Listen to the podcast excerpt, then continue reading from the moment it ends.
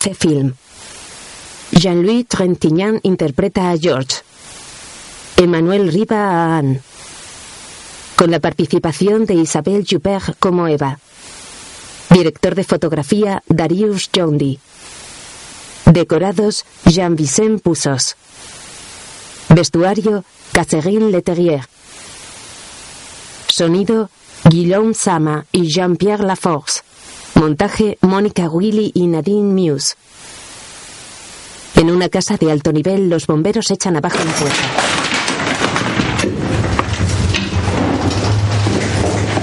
¡Bomberos! ¿Hay alguien? Estoy aquí, por favor. De acuerdo. ¿De qué fecha es el matasón? Del 9, me parece. Bien. Los bomberos registran la casa. Sucio, ¿lo crees?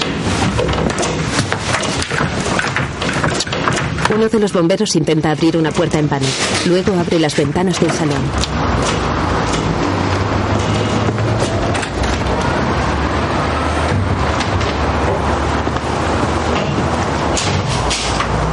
Ya está todo abierto. Fuera interrogan a vecinos. Le saludaba a una persona, a una enfermera, pero hace mucho tiempo que no la veo. Ya, entiendo. En el dormitorio encuentran a una anciana muerta en la cama. ¿Ha abierto usted la ventana? Se trata de Anne, de 85 años, delgada y canosa. Lleva un vestido azul y está rodeada de florecillas. Sobrescrito en pantalla, Amor. Una película de Michel Janeke. En un teatro los asistentes toman asiento en sus respectivas butacas. Todos parecen ir de gala, muy formales.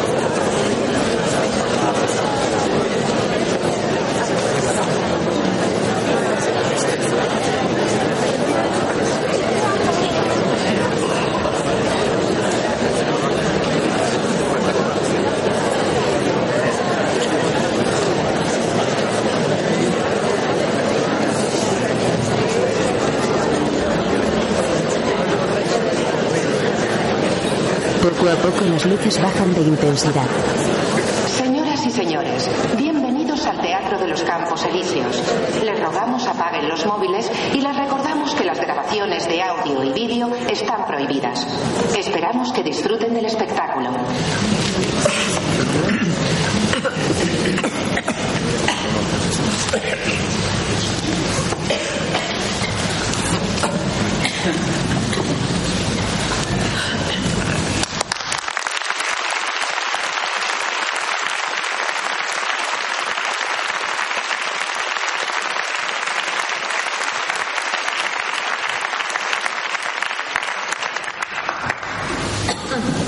El público observa con atención el escenario.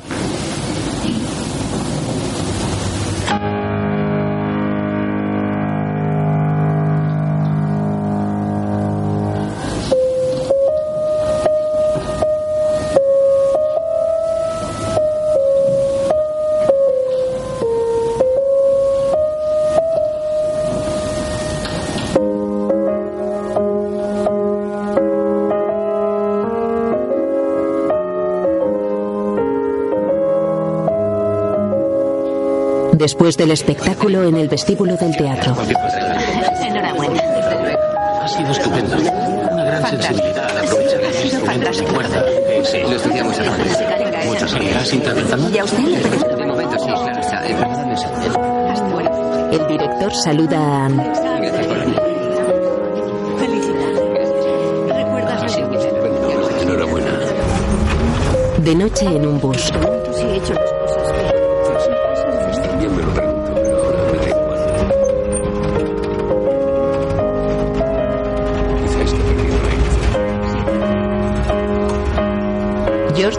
George tiene 80 años, pelo cano y facciones robustas. La pareja entra en su casa. Ha sido con un destornillador o algo parecido. No parece profesional. Pero ¿quién haría una cosa así? Ni idea. ¿Por qué intentan entrar? Pues para robar y llevárselo de más valor. ¿Robarlos? ¿Por qué si no? Si pienso un poco, me viene a la memoria tres o cuatro personas conocidas a las que han robado alguna vez. ¿Es muy tarde para llamar al portero? Se lo diré mañana. Vamos. No dejemos que esto empañe la noche. ¿Y la policía? Dame tu abrigo. ¿Quieres? Anne y George se quitan los abrigos y los cuelgan de un perchero. Imagínate si estamos en la cama y entran en casa. ¿Por qué iba a imaginar semejante cosa? Sería horrible. Me moriría del susto. Yo también. ¿Tomamos otra copa? Estoy cansada. Me apetece tomar otra copa. Estás en tu casa. Matilde me contó que en su edificio entraron en el ático desde el desván contiguo. Hicieron un agujero en la pared, sacaron las pinturas más valiosas de sus marcos y se fueron sin dejar rastro. Eso sí, eran profesionales.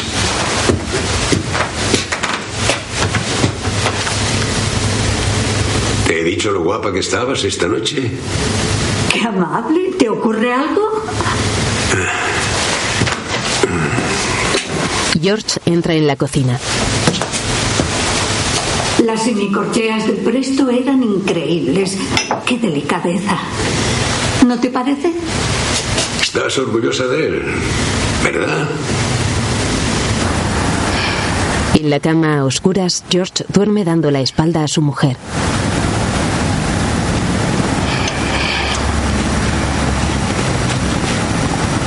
Se gira y se da cuenta de que su mujer está de pie.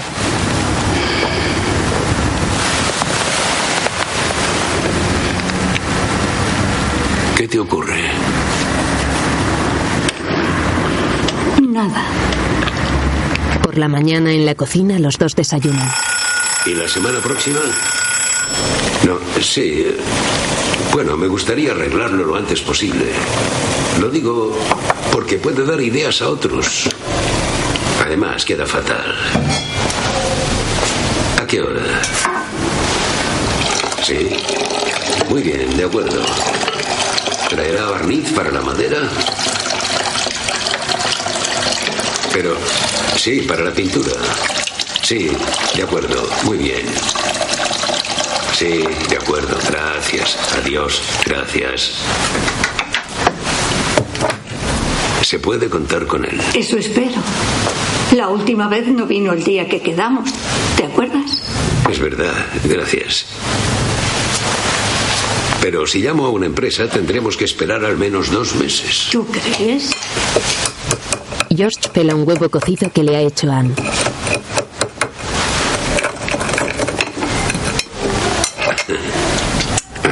Los Frodón estuvieron tres días con el retrete atascado. No debió ser agradable. Oh, el salero está vacío. Anne mira hacia la pared ensimismada. George se levanta a rellenar el salero.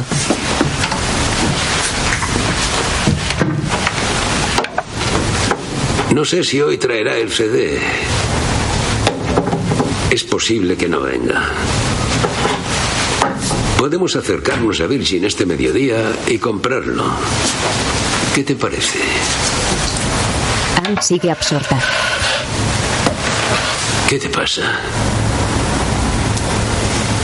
¿Qué ocurre? Anne. Cucu. Soy yo. Anne. ¿Qué te ocurre? Anne. ¿Qué te pasa? Ella le mira pero no se mueve. Él toca su cabeza con las manos. ¿Qué piensas? Ella le sigue mirando pero no articula gesto. Él se levanta hacia la pila.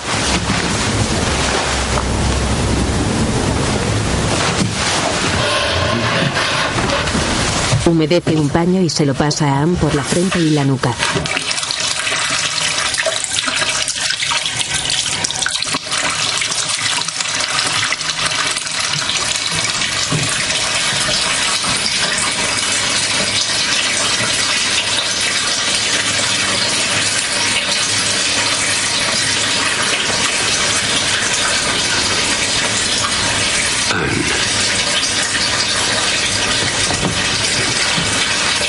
Se vuelve a sentar frente a ella.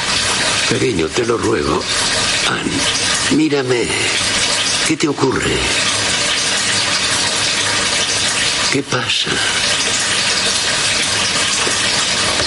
Anne, sentada y mirando a la mesa, no se mueve. George mira a los lados nervioso. George se levanta y se dirige al dormitorio ignorando el grifo que sigue abierto.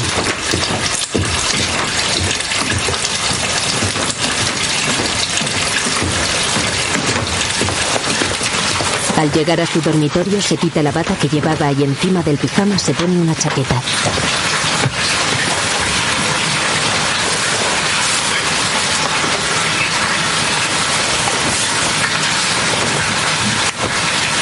Se baja los pantalones del pijama. Mira hacia el pasillo boquiabierto tras dejar de sonar el grifo. Anne, Se vuelve a subir los pantalones del pijama.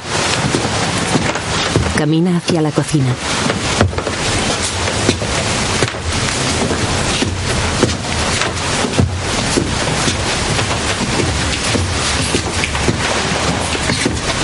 Llega a la cocina y se queda asombrado. Anne está desayunando normal. ¿Qué haces? No habías cerrado el grifo. ¿qué te ocurre? ¿Te has vuelto loca? ¿Es una broma? ¿Cómo dices? ¿Estabas tomándome el pelo? ¿Me has gastado una broma? ¿De qué broma hablas? No entiendo nada. ¿Y por qué me hablas en ese tono? Anne, déjalo ya, no tiene gracia. ¿Pero que deje qué? ¿Qué pasa? George se sienta a su lado.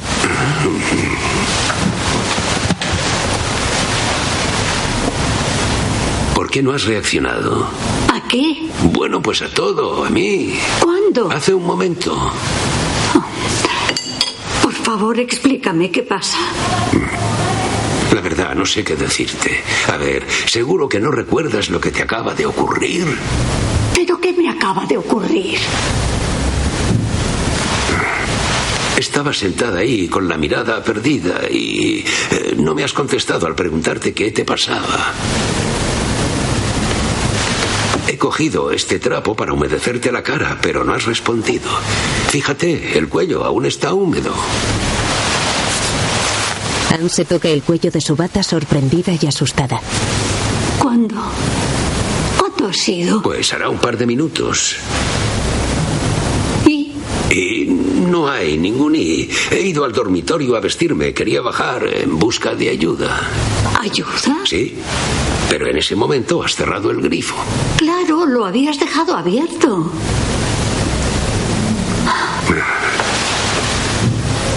No entiendo nada. Yo tampoco. Llamaré al doctor Bertier. ¿Por qué? ¿Qué puede hacer él? No sé, examinarte. Pero si estoy bien, no me pasa nada. Escucha, Anne. Es absurdo. No podemos actuar como si no hubiera pasado nada. ¿Pero qué ha pasado realmente? Estoy aquí, estaba desayunando y me cuentas cosas que no entiendo. ¿Puedes decirme por qué está aquí este trapo? ¿Quién abrió el grifo? tú, Vaya, ¿te acuerdas? no. Quieres torturarme. Déjame en paz. ¿No te parece bien que llame al doctor Bertier? No, Anne se sirve té y le tiemblan las manos.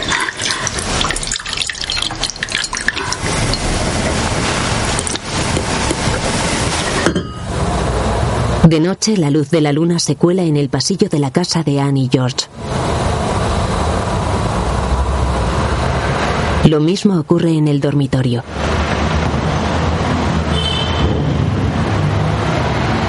En el estudio todo parece inerte y estático. En el salón una de las ventanas está abierta. De día en el estudio, George habla con su hija Eva. Tiene 55 años, pelo rubio oscuro y tez pálida. Ya le conoces cuando se le mete algo en la cabeza. Parece que todos están contentos. El dinero nos viene bien. Alargamos hasta el 28 y luego 10 días, sin nada. Después a Estocolmo. Cuatro días y a Kumo, en Finlandia. No sé dónde está. En el Polo Norte. Joff ya ha estado, le encanta.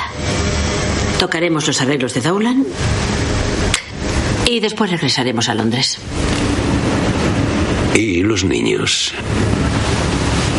Liz está en el internado y John hace su vida. Tiene 26 años. ¿Qué hace ahora? Trabaja. Es muy independiente. Le vemos poco. Se parece a Joff. Les cuesta estar juntos. Joff siempre le da consejos y a él le molesta. ¿Es bueno? Sí, eso creo. Es menos impulsivo. Un trabajador. Suena un poco peyorativo. Para nada, es diferente de Joff. Él es eh, tranquilo pero perseverante. Creo que tendrá éxito. El otro día tocó la parte solista de un concierto de Haydn en el último concierto del conservatorio.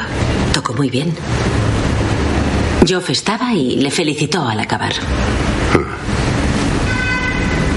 ¿Y tú? ¿Yo qué? ¿Os habéis reconciliado? Ya le conoces. En septiembre se enamoró de una concertista que toca la viola. Lleva años con nosotros. ¿Qué puedo decirte? Fue todo un dramón. Ella intentó suicidarse. Él se asustó y volvió conmigo, lleno de remordimientos. Con los años me he acostumbrado, pero me molesta que los músicos lo sepan. ¿Le quieres? Sí, eso creo. Eva fuerza una sonrisa y mira a su alrededor. ¿Por qué la han operado? Bueno. ¿Qué quieres que te explique? La examinaron y dijeron que la carótida estaba obstruida y había que operar. Le daba miedo. Estaba desorientada y asustada. Los médicos siempre la han asustado. Dijeron que la operación apenas tenía riesgos, pero que si no se operaba, el ataque siguiente sería mucho peor. ¿Y ahora qué dicen? Que ha ido mal. Punto. Está al 5% de un posible fracaso.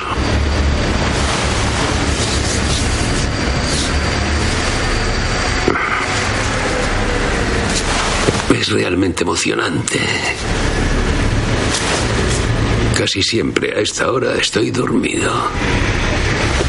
El nivel de azúcar está por los suelos.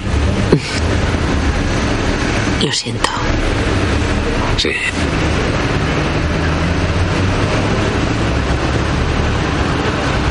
¿Qué puedo hacer por vosotros? Nada. Ya es mucho que hayas venido con tanto estrés. En serio, no puedes hacer nada. Ya veremos lo que hacemos cuando regrese al apartamento. Nos arreglaremos. Quizá contrate a una enfermera. Quizá pueda yo solo, ya veré. Hemos pasado por mucho, tu madre y yo. Y lo que ahora nos pasa es nuevo.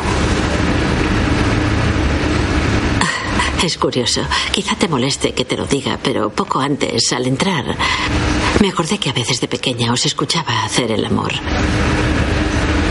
Me tranquilizaba.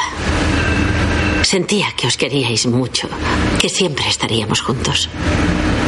En el dormitorio, dos hombres instalan un somier articulado. Cuidado con los dedos. Uno de los hombres conecta los cables del somier y otro pone el colchón.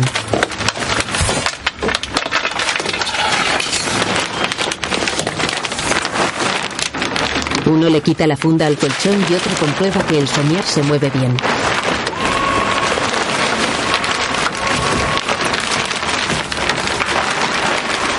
George y Anne, en silla de ruedas, llegan a casa acompañados de dos enfermeros y un vecino.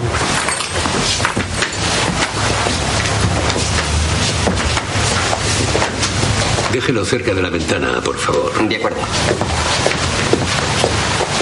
Oh, disculpe. De su gabardina, George saca la cartera y les da propina. Para los dos. Gracias, señor. Gracias. Adiós. Adiós. Adiós. Ah, gracias, señor Berry.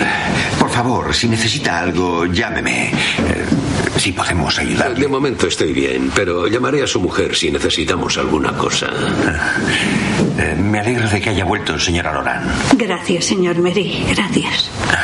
Si, si necesita cualquier cosa. Sí, gracias. Ah, bien.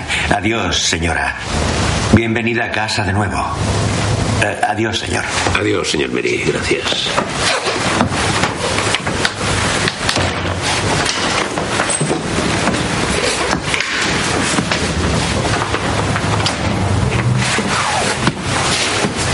¿Dónde quieres? eh?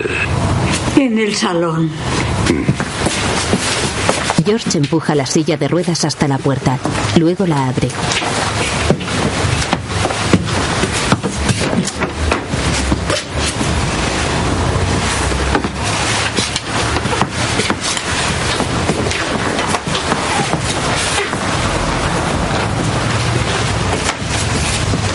El matrimonio entra en el salón. George coloca la silla de ruedas al lado de la butaca donde se suele sentar él.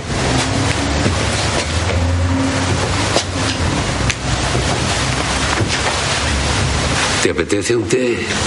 Siéntate conmigo un rato. Bien. Anne se quita el abrigo y George lo recoge. Luego él se quita una bufanda y su gabardina. Anne echa a un lado los soportes de los pies de la silla de ruedas.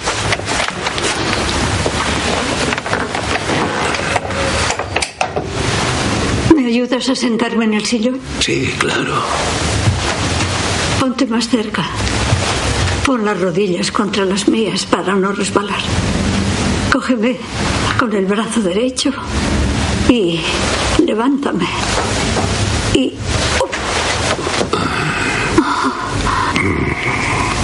Abrazados, George lleva a Anne a la butaca justo al lado. Aunque débil, Anne aún puede apoyar un poco las piernas, aunque tiene paralizada la parte derecha de su cuerpo.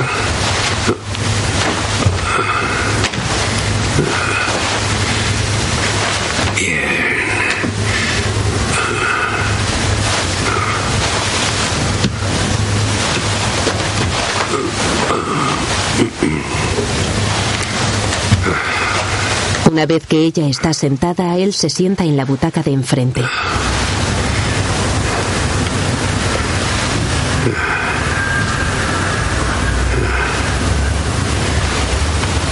Estoy tan feliz de que hayas vuelto.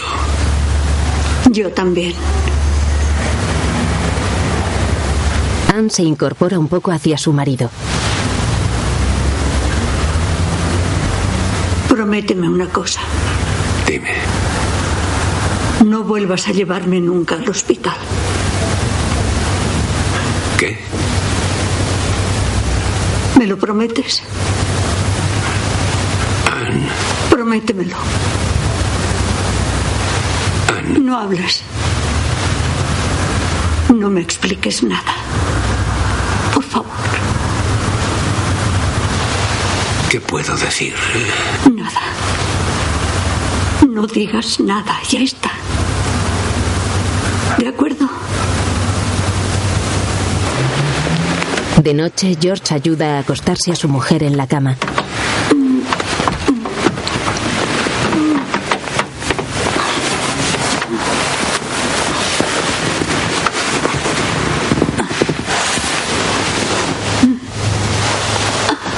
Gracias. Él la arropa. Gracias, cariño. ¿Estás bien? Estoy bien. No hace falta que estés siempre conmigo.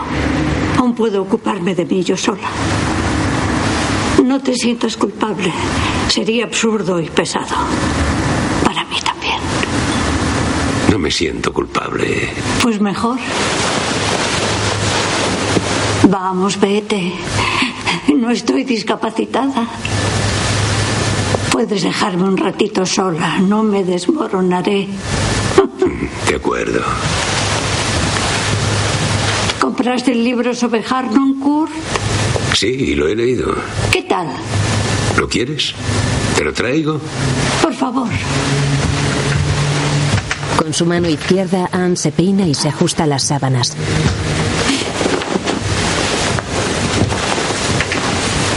No sé dónde lo he dejado. No te preocupes, no tiene importancia. Claro que sí. Espera, me parece que lo dejé.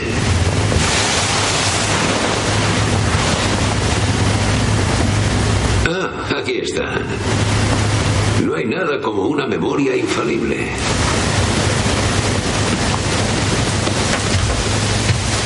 Pensaba que lo había dejado en el cuartito, pero lo había guardado. El orden ante todo, ¿eh? Gracias. Bien. Y ahora ocúpate de ti. No te quedes para ver cómo sujeto el libro. ¿De acuerdo? De acuerdo. Dejaré la puerta abierta.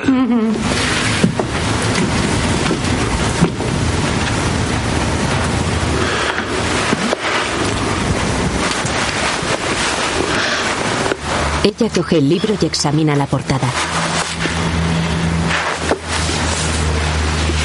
De la mesita de noche alcanza la funda de unas gafas y las saca. Se las pone con un poco de dificultad.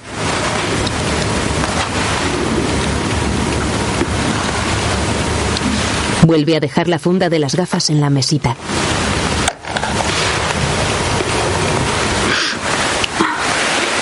Levanta la pierna y apoya el libro.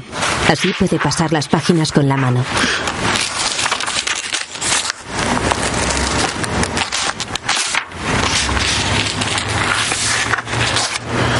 Coge el libro y se lo acerca a la cara. De día, la señora Megui lleva bolsas de la compra a la cocina. Por desgracia, las fresas ya estaban pasadas. Mañana iré al mercado a comprar fresas de las buenas. Ah, y esto. uh. Mi marido le subirá el agua bien esta tarde. Pesa mucho y con la espalda como la tiene. No se preocupe. Han sido 76 euros con 40. Aquí le dejo la nota. Y los 23,60 del cambio. Por favor, quédese las monedas. Gracias, señora. Bien, me voy. Llámeme si necesita alguna cosa. Lo haré.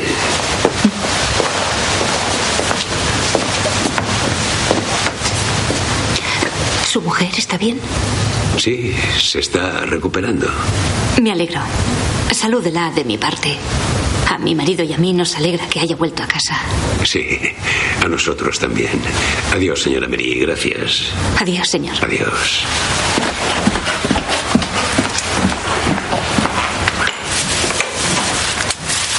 Le Mañana a las 12, si le viene bien. Sí, muy bien, gracias. George se fuma un cigarro en una ventana que da a un patio interior. ¿Puedes venir, por favor? Eh, Sí.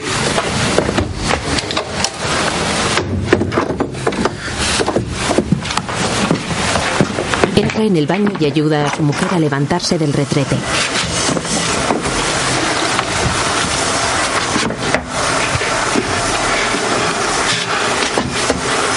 Vez está de pie, George le sube la ropa interior.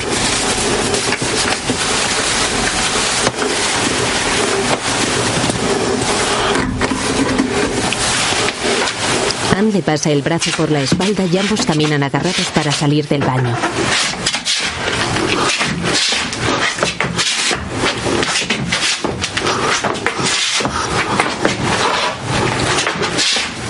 De noche en el dormitorio a oscuras, Anne duerme y George mira al techo tumbado boca arriba en la cama.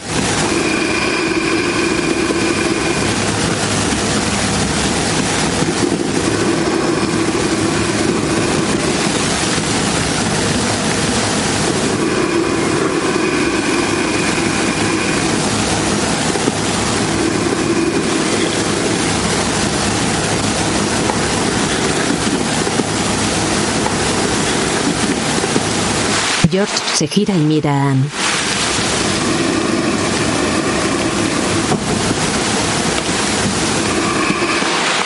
Después vuelve a mirar al techo.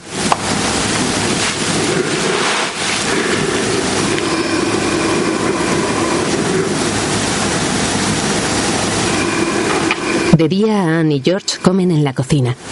El habitual romance entre un noble y una joven de la pequeña burguesía. Al no poder casarse, deciden generosamente renunciar el uno al otro. Ya no recuerdo toda la historia, pero sí recuerdo que estaba muy conmovido al salir. Tardé un largo rato en calmarme. Gracias. Él le ha partido el filete. En el patio de la casa donde vivía mi abuela había un chico asomado y me preguntó de dónde venía. Tenía unos años más que yo y era de esos que fardaban y me intimidaba mucho. Del cine le dije. Me enorgullecía que la abuela me dejara ir solo al cine. ¿Y qué has visto? Empecé a contarle la historia. Y mientras hablaba, me fui emocionando. No estaba dispuesto a llorar delante de él. Era imposible. Ahí estaba en el patio llorando. Y le conté el drama hasta el final.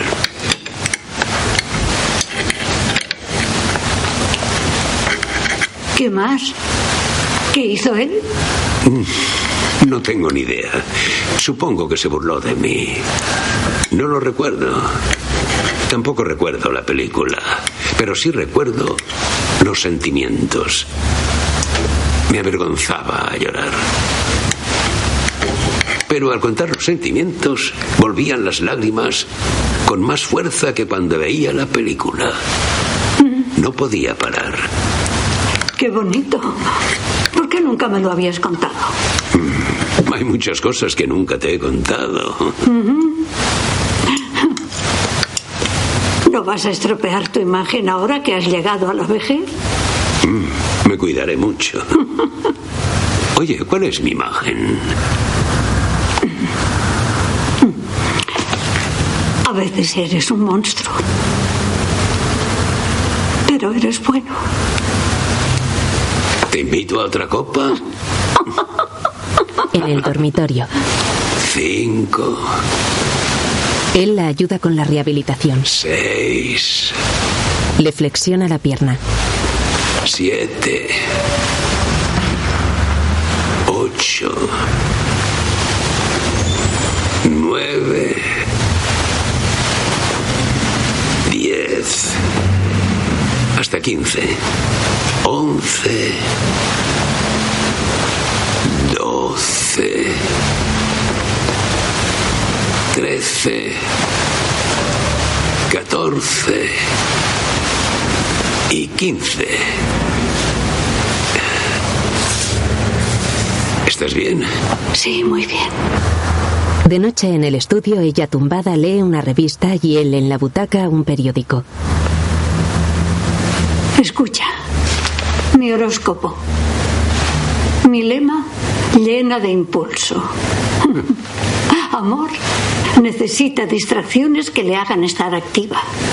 Trabajo, vuelve a estar motivada, pero vaya con cuidado. Salud, desoxídese haciendo ejercicio, recuperará el impulso. No te quejes, eso te pasa por leer esas tonterías. Mañana por la tarde es el entierro de Pierre. Debes ir. Sí, claro. Pero no me apetece nada. Nadie suele tener ganas de ir a un entierro. Bueno, conozco a quien sí. Annette, por ejemplo, se muere por emperifollarse. Y el imbécil de François. qué malo eres. ¿Qué dirías si nadie fuera a tu entierro? Supongo que nada.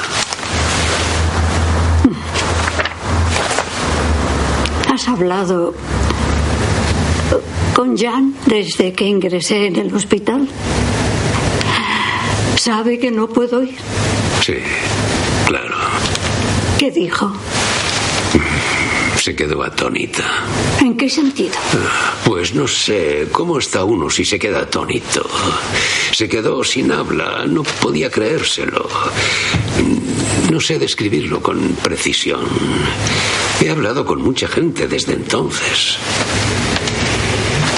Perdona. No. Discúlpame, tú lo has dicho sin mala intención. Pero, Anne, ¿de qué sirve hablar siempre de lo mismo? ¿Eso hago? No. Discúlpame. De noche, George vuelve a casa con un paraguas.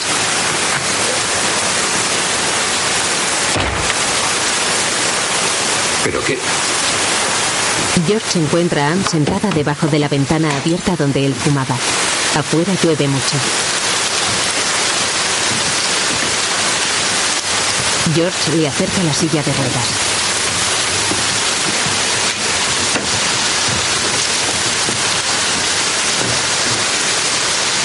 Se acerca a ella y le ayuda a incorporarse y sentarse en la silla.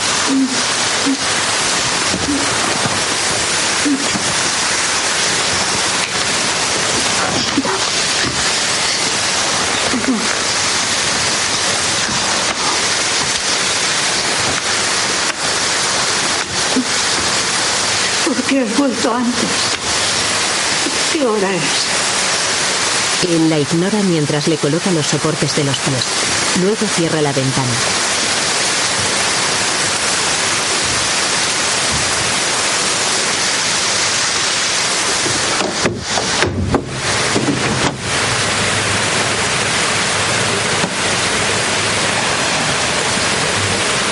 Lo siento, he estado muy lenta.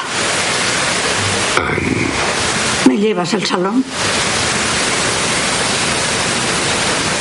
sí.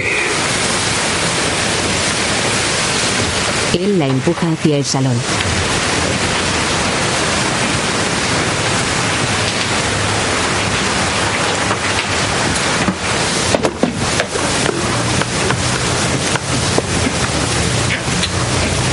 En el salón, únicamente iluminado por la luz de la luna, George coloca a Anne al lado de su butaca.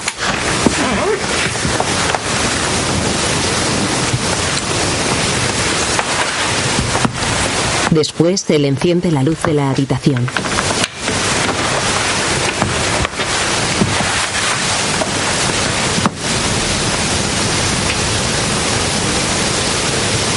Claramente lo tuyo son las sorpresas. Sí. ¿Por qué has vuelto antes? No he vuelto antes, he cogido un taxi. Los sábados suele haber poco tráfico. Es verdad. ¿Cómo ha ido el entierro?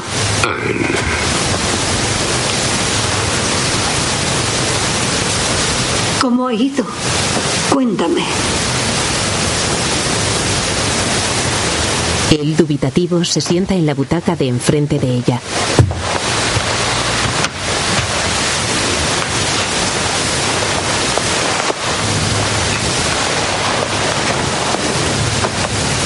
Ella mira al suelo triste y luego levanta la mirada hacia su marido.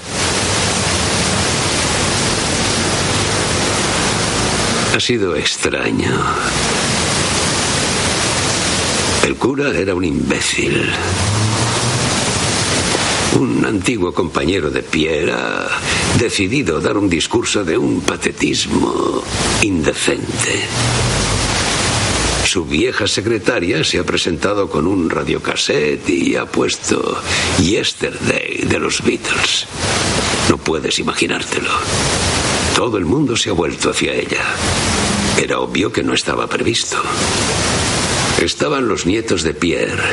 Y claro, les ha entrado la risa al empezar la música. Luego han colocado la urna en una especie de camilla enorme, obviamente concebida para llevar un ataúd. Y hemos salido bajo la lluvia. Entonces han pasado la urna a un vehículo eléctrico que se arrastraba lentamente hasta el agujerito que habían cavado. Muchos han tenido un ataque de risa. Ha sido terrible para Jean. No hay nada por lo que seguir viviendo. Sé que solo puede empeorar. ¿Por qué imponernos esto a ti y a mí? A mí no me impones nada. Nadie te obliga a mentir, George. Él baja la mirada un poco afligido. Bueno, ponte en mi lugar. ¿No se te ha ocurrido que podía haberme pasado a mí? Sí, claro. Pero la imaginación y la realidad tienen poco en común. Además, cada día mejoras. No quiero seguir. Agradezco tus esfuerzos, pero no quiero seguir de este modo. Y lo digo por mí, no por ti. No te creo. Te conozco. Crees ser un peso para mí. Pero si estuvieras en mi lugar, ¿qué harías? La verdad no lo sé. No quiero ponerme en tu lugar. Estoy cansada. Quiero acostarme. George se levanta de la butaca y se coloca detrás de la silla de ruedas.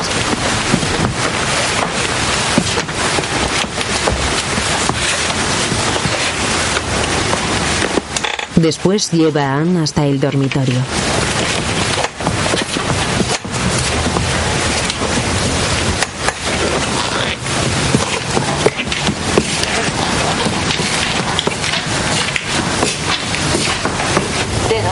En el dormitorio, Anne está recostada con la luz de su mesita encendida. La FO y la CFTC se manifestarán aparte. La CFT no saldrá a la calle. Los otros cinco restantes, CFP, CFDT, UNAS, FSU y Solidarios, se manifestarán por toda Francia. No obstante, todas las acciones son coherentes con el historial del sindicalismo francés. La crisis económica, la austeridad y los problemas actuales desafían todos los mecanismos de defensa, que deberían centrarse en la creación de empleo, para que así... De día, George se dirige a abrir la puerta de su casa a un hombre de pelo moreno.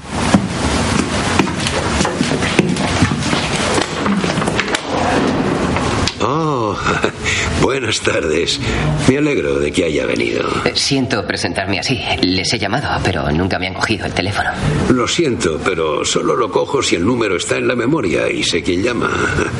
Pero pase, por favor. Siento mucho no haber venido después del concierto. La verdad es que me alegré mucho de que vinieran. Adelante, pase. Ayer me llamó mi agente. Voy a grabar un disco en junio. Ah, pero tengo que escoger el lugar, el piano. He cogido un avión a París esta mañana y al llegar al hotel he pensado en venir a verles. Está muy cerca. Me alegro. Le ofrece flores. Son para su esposa. Gracias. ¿No está? Sí, sí, claro. Eh, voy a buscarla. Eh, por favor, siéntese. Espero no molestar. No, al contrario, es un placer. Siéntese. Mi mujer y yo salimos entusiasmados de su estupendo concierto. Esperábamos volver a verle pronto. ¿Le apetece tomar algo? Eh, eh, ¿Un té? No, gracias. Eh, voy a dejar las flores y decirle que está usted aquí. No tardaré. El hombre de 40 años y de nombre Alexandre se queda en el estudio observando las estanterías y los marcos.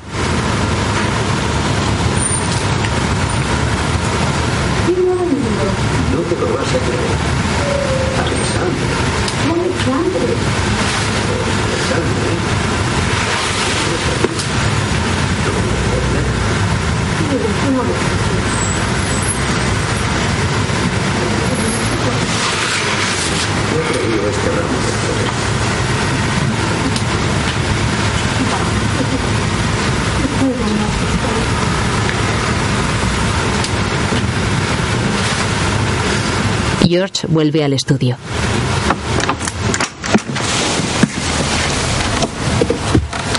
George le sonríe y empuja la silla de su mujer.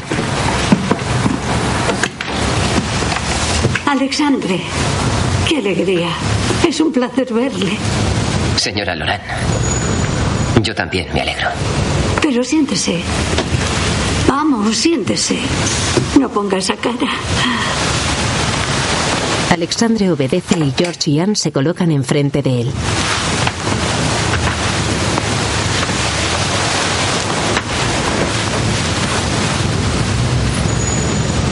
Estoy muy orgullosa de usted. Nos entusiasmó el concierto. Al día siguiente, George quería ir a comprar su nuevo CD. Vaya. Quería traérselo, la verdad, y lo he olvidado. He salido de casa a toda prisa. Intentaré conseguir uno y se lo enviaré por correo. No, urgente. por favor. Queremos contribuir a su éxito, aunque solo sea con 20 euros. Creo que ya han contribuido demasiado. Le debo mucho, señora Loran. Se lo debe a su trabajo y a su talento. ¿Recuerda cuando me pidió por primera vez que tocara las bagatelas? Tenía 12 años. Y con mi arrogancia juvenil le pregunté, ¿bagatelas por qué? ¿Verdad? Me dio un buen rapapolvo aquel día. ¿Qué le ha pasado? Tengo paralizado el lado derecho. Cosas de la edad. ¿Cómo fue? Hablemos de otra cosa si no le importa. Claro. No se lo tome a mal. Eh, Quiero aprovechar la agradable sorpresa de su visita.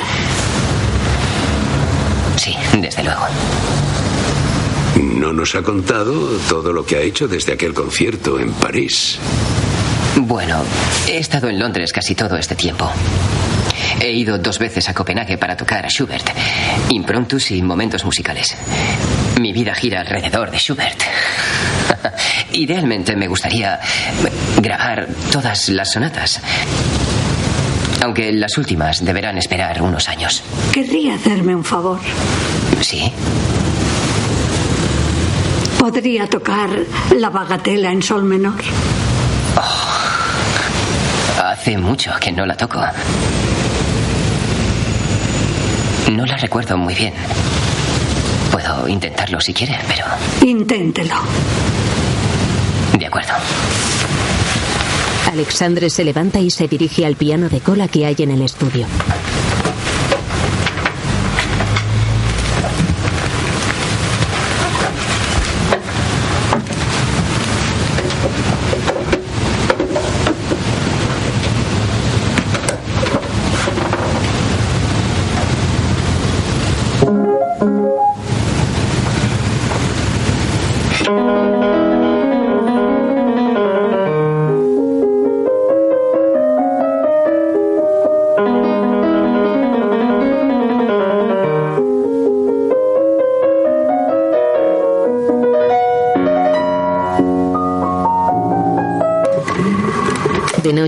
Vestíbulo de su casa, Anne se divierte probando una nueva silla de ruedas eléctrica. Se mueve accionando el joystick de la mano izquierda.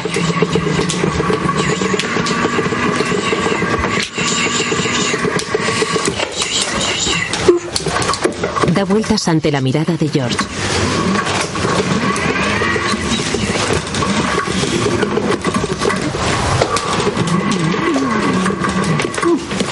Anne persigue a George. En su cama, Anne, con las gafas puestas, escucha la música mientras con la mano sujeta un libro.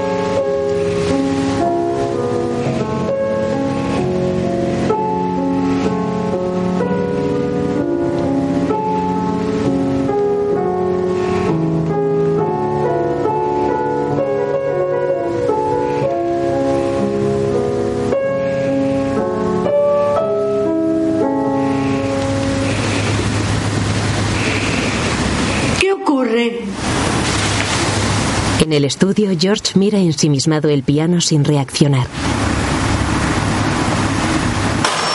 De día, una asistenta pasa la aspiradora a la alfombra del salón y por debajo del piano.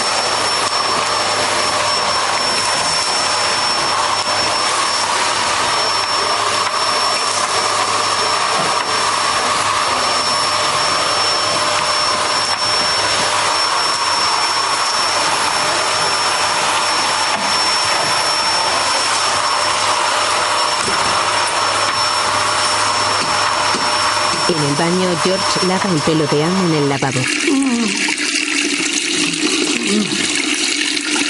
Él utiliza una cacerola para verter agua sobre la cabeza con jabón de Anne.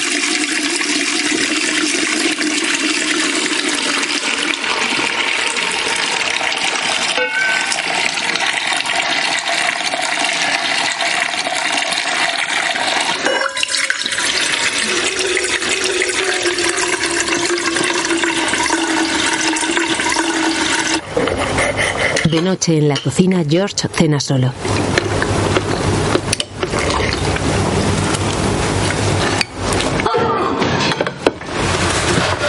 George se levanta corriendo de la mesa y acude al dormitorio.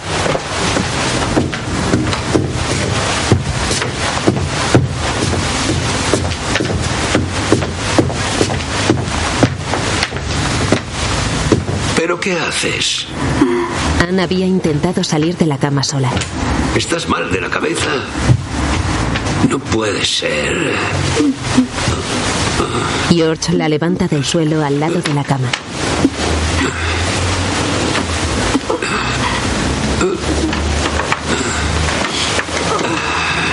Con dificultad consigue volver a tumbarla en la cama.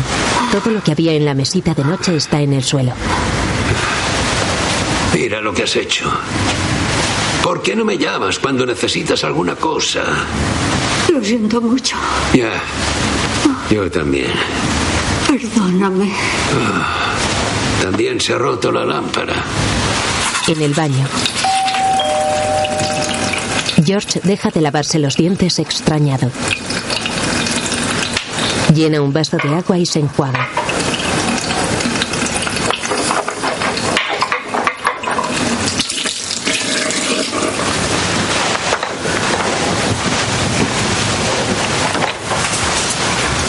Se dirige hacia la puerta.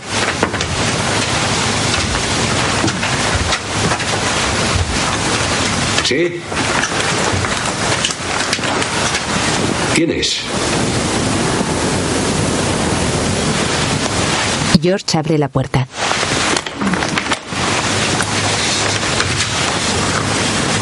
Sin embargo, no encuentra a nadie.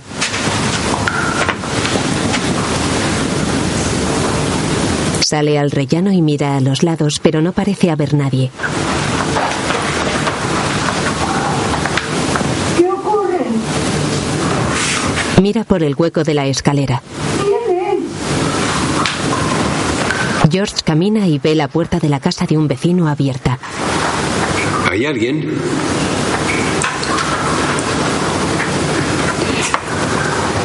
¿Hay alguien? Se asoma pero no ve a nadie.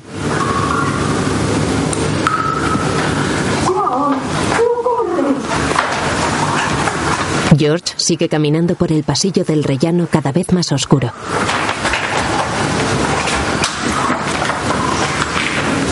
Dobla una esquina y de frente el pasillo está en penumbra. Él avanza y se da cuenta de que el suelo está inundado. Una mano le tapa la boca por detrás.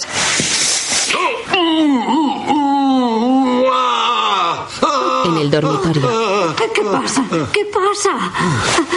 Tranquilo, tranquilo.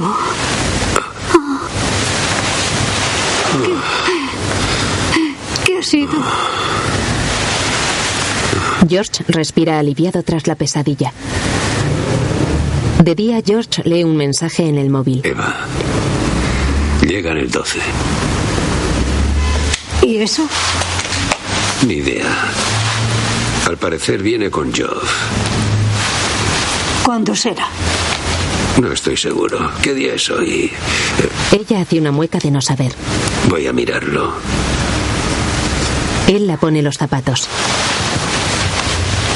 Yo no quiero eso. ¿Qué? Que venga Joff. No es necesario. Necesito comentarios sobre mi estado. Su humor británico solo se soporta en pequeñas dosis. En el vestíbulo, Anne intenta caminar cogida del brazo de George muy lentamente.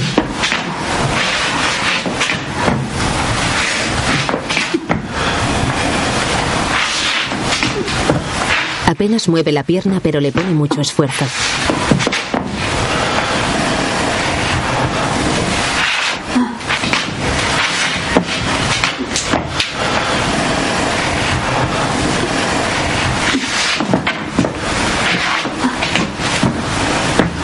Llegados a un punto de la sala, dan media vuelta y siguen caminando.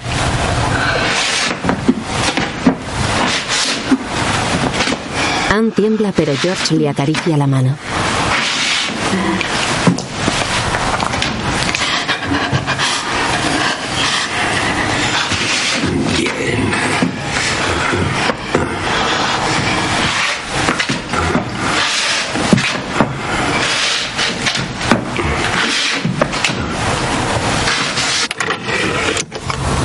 De noche, George introduce el CD de Alexandre en el reproductor musical del estudio.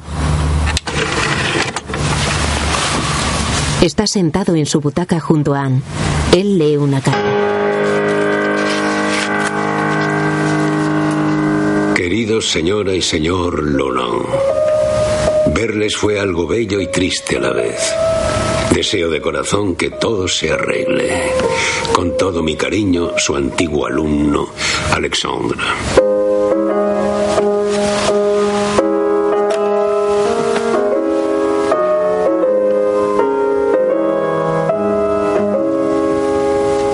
Ambos se escuchan con la mirada baja.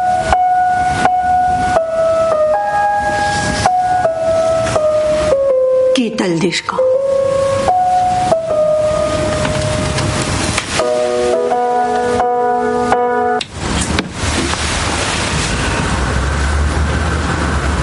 George mira a Anne extrañado y se quita las gafas que llevaba puestas para leer. Las deja sobre la mesa.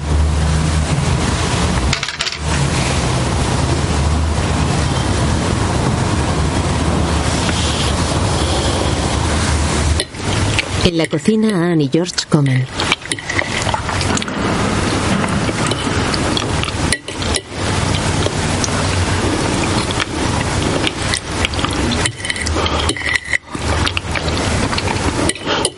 Los álbumes de fotos? ¿Los álbumes de fotos? No lo sé. En el cuartito, creo. ¿Por qué? ¿Puedes traerlos? ¿Ahora? Ella asiente. ¿Por qué ahora? Quiero mirarlos.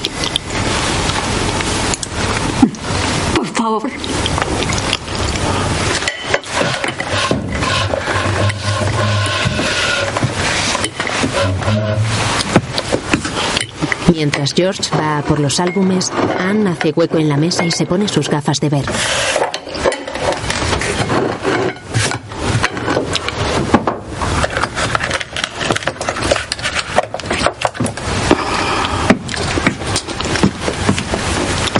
Él vuelve con cuatro álbumes y los deja enfrente de Anne.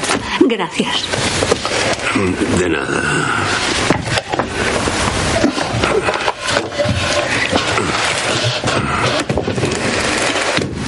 Coge y abre el primero mientras George sigue comiendo.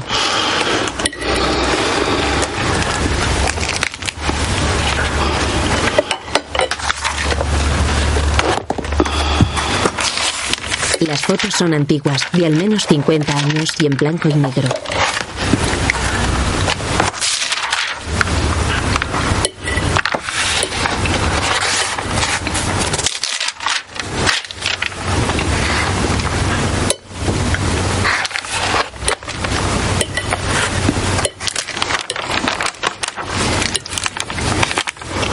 Anne observa varias fotos.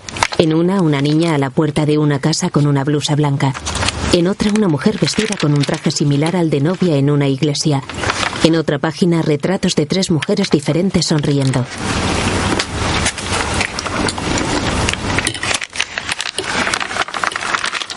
Qué bonito.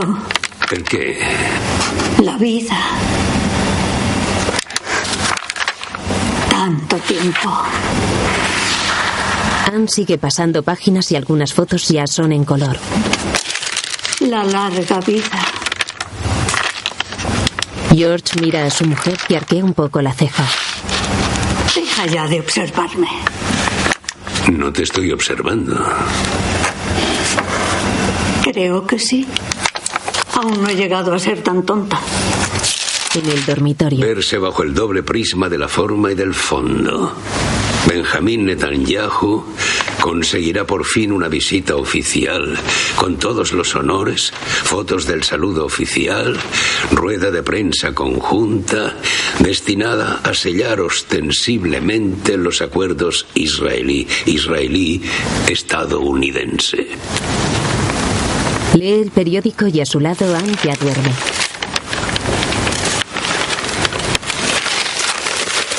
George dobla el periódico y se quita las gafas.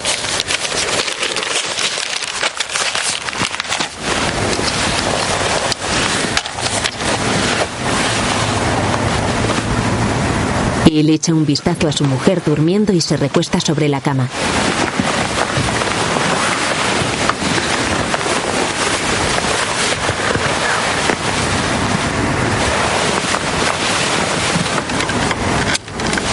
Finalmente George apaga su lamparita. De día George levanta de la cama. Pero... Si estás empapada... ¿Cómo? ¿Qué dices? Espera. Él abre uno de los armarios de la habitación y saca una toalla limpia.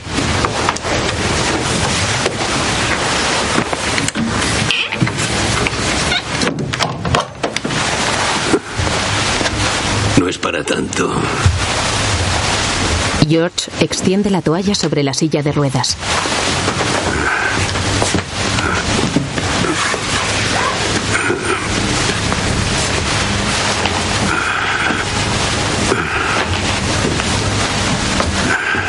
Después ayuda a Anne a colocarse en la silla. Vamos.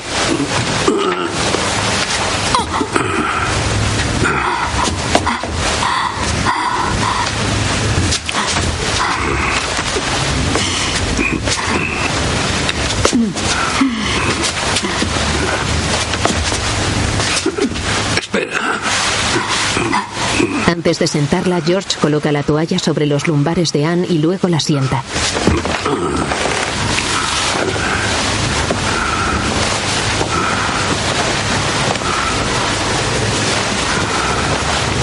Él pasa la toalla por encima del regazo de ella y luego le coloca los soportes de los pies de la silla.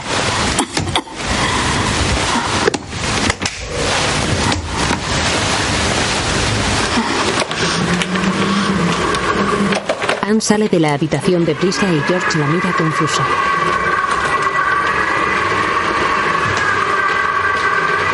Anne llega al pasillo y se queda atascada. George acude a ayudarla.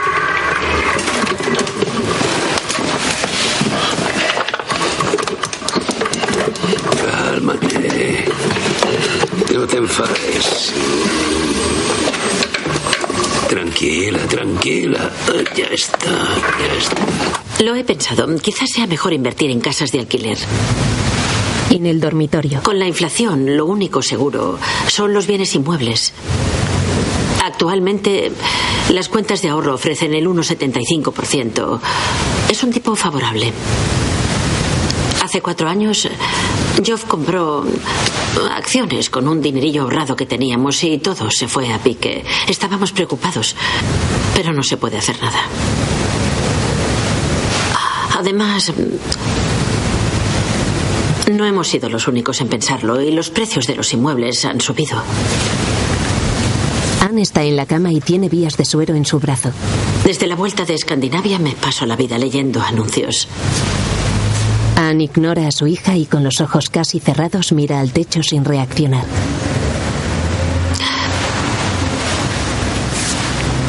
Pero ya veremos. Todo lleva su tiempo. Ya encontraremos algo. La mesita de noche está llena de medicamentos o utensilios de cuidado de Anne. Te, te- te- te tengo. La abuela. Mujer con casa. Mujer con. con. con, con casa. Después. Dinero.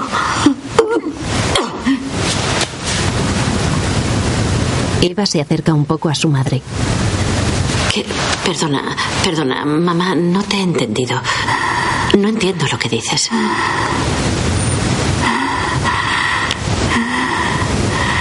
Sí, ahora mismo. Esta casa.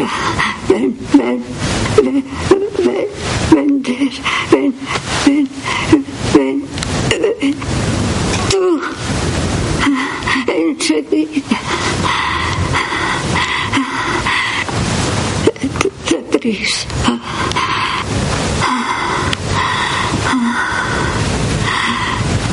Dios, Dios, qué difícil es hablar. Casa, ven. dinero vo- volado. También la, la, la, la casa. Sí. ¿Qué, qué casa? ¿Eh? Sí, La casa de... la abuela. La abuela.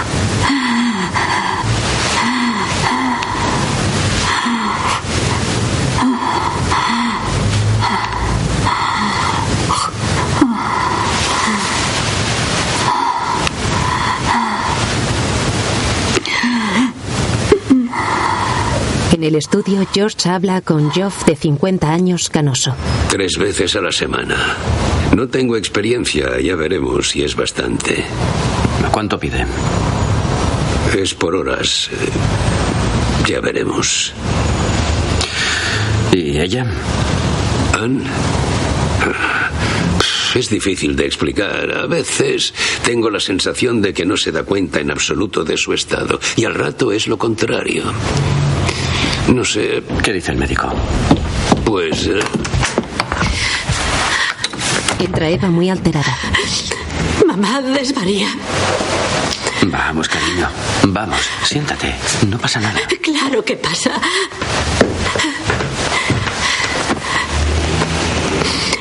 ¿Qué está ocurriendo?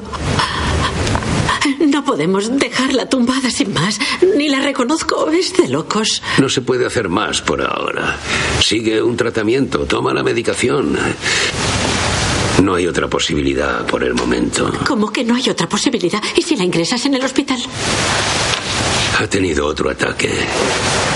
Bertier la examinó y cree sinceramente que debemos evitar llevarla al hospital. Además, no se la quedarían. La mandarían a una residencia especial. Lo que hacen allí, puedo hacerlo yo aquí. Y además, no irá a una residencia. Se lo prometí. ¿No crees que es una carga demasiado pesada para ti? ¿Se te ocurre algo mejor? La verdad, no puede ser que hoy en día no tenga la posibilidad de un tratamiento más eficaz. Nada te impide averiguarlo. Supongo que me creerás si te digo que quiero a tu madre tanto como tú. Y te lo ruego, no me trates como a un tarado, incapaz de tomar decisiones lógicas. No he dicho eso. Pero dudo que tenerla aquí sea lo mejor. ¿Y si pides una segunda opinión? Bueno, ya está bien. Vino otro médico y concuerda con Berthier. Desde el lunes vendrá una enfermera tres veces a la semana. ¿Algo más? Podríamos hablar de otra cosa. ¿De qué? De noche, George friega los platos en la cocina. Al parecer, ha anulado la cena del fin de semana y todas las reuniones. Quiere dedicarse plenamente a la entrevista de Frank Claus. Así lo aseguran Se trata de un cara a cara con David Pullaras, simplemente por equidad, ya que la última vez fue en la televisión estatal en enero con Laurent Ferrari. Por eso, la redacción de Frank Winter ofrecerá un programa especial mañana. De día la enfermera pone un pañal a Anne mientras le enseña a George. Detrás del hombro. Empuje detrás de las nalgas, la sujeta con el codo y coloca el pañal. Debe empujar hasta el fondo. Así.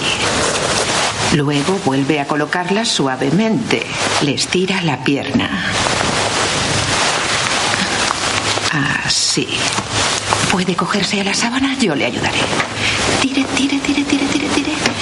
Y ahora estire el pañal. Así. Eso es.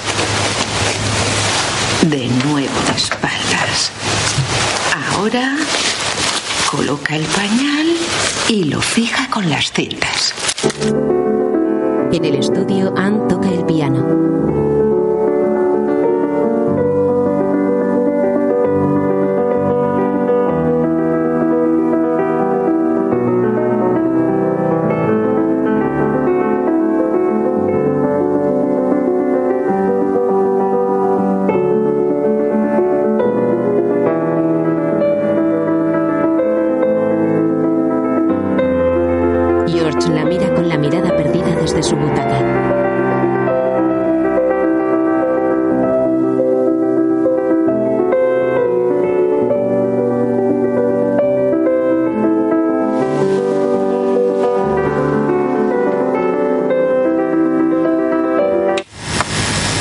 Apaga el reproductor musical y suspira triste.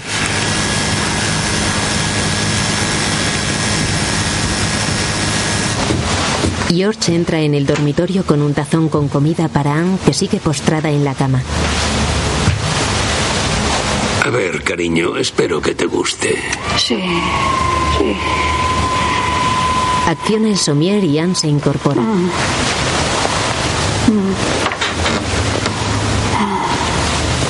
Él se sienta en el borde de la cama y pone un babero a Anne.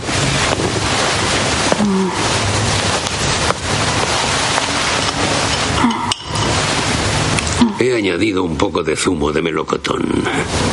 No está mal. Él le da de comer del puré. Ah, eso es. La limpia la boca con el babero.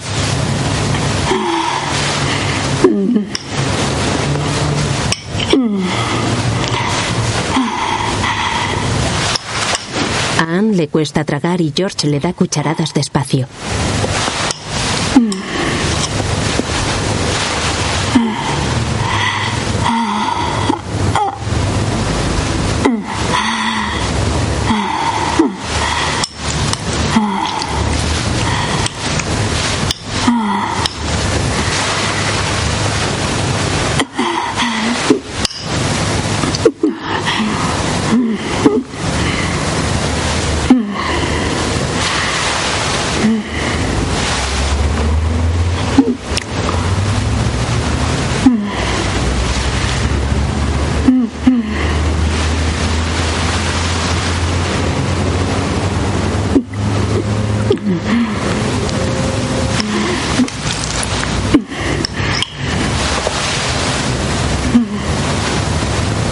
Anne, cariño, solo te has tomado tres cucharadas.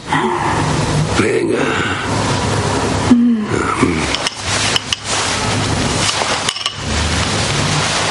George le acerca a la boca una especie de biberón con agua.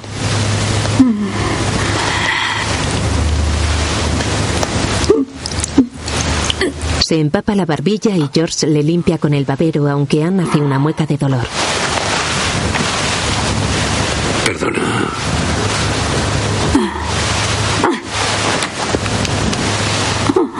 Le vuelve a ofrecer agua y ella bebe.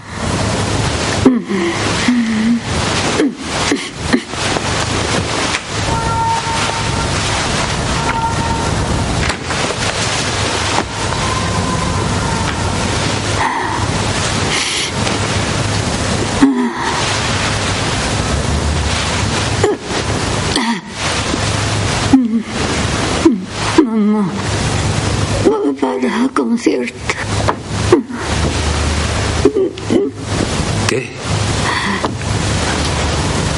Mamá, para concierto. No, no, no. No hay vestido. Em, ¿No hay vestido, mamá, para concierto? Mamá, para concierto. En el baño la enfermera limpia. Duele, duele, Vamos a limpiar el otro lado. duele, duele, duele, duele, duele. Ah, Duele. Ya está. Ahora quitaremos el jabón. ¿La temperatura está bien así? ¿No? Voy a inclinarla hacia adelante, pero no tema, estoy aquí. Muy bien, ya está.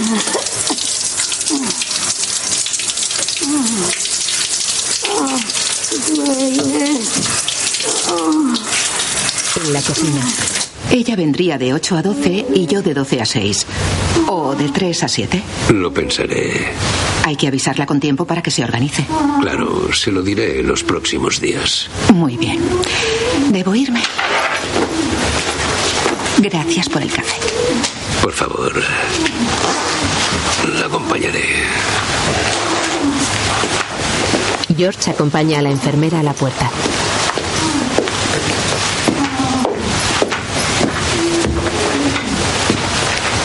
Se preocupe. Siempre suelen decir algo. Hubiera podido ser mamá, mamá, mamá. Es un automatismo. Sí, lo sé.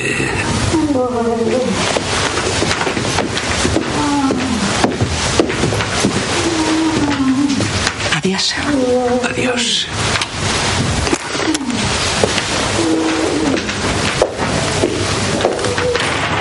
George apaga las luces del pasillo y entra al dormitorio.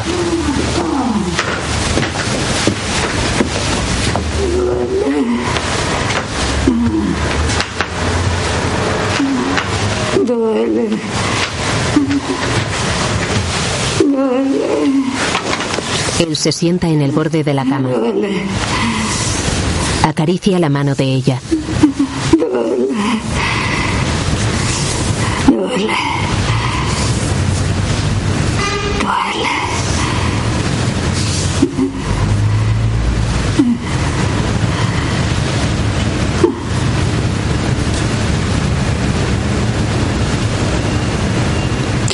Eh, quiero contratar a una segunda enfermera. Así podrían turnarse. Sería mejor, ¿no crees? ¿Qué te parece?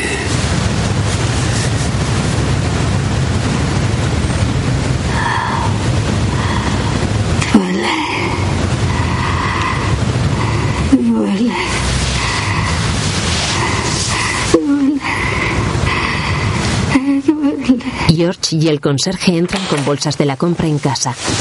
¿Puede llevarlo a la cocina? Sí, claro. Ya estoy aquí. Dejan las bolsas sobre la encimera de la cocina. Muchas gracias. George le da un billete de su cartera. Eh, ¿Necesita que le traiga algo más? No, gracias. Ya me ha ayudado bastante. No es nada. Muchas gracias. Le llamaré si le necesito. Con mucho gusto, señor. Adiós. ¿Me permite decirle algo? Sí. Mi mujer y yo estamos muy impresionados por su comportamiento. Me quito el sombrero. Es muy amable. Suena el móvil de George. Hasta pronto. Salude a su señora de mi parte. Desde luego.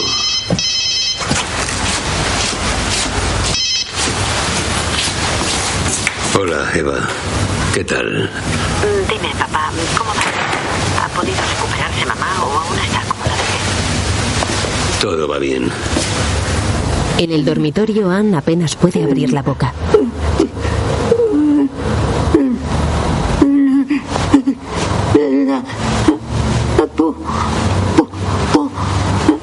En el puente pu- puente. de Aviñón. Puente de Aviñón. Vamos, Anne. De Aviñón. Aviñón. En el puente de Aviñón se baila, se baila. En el puente de Aviñón Baila. se baila.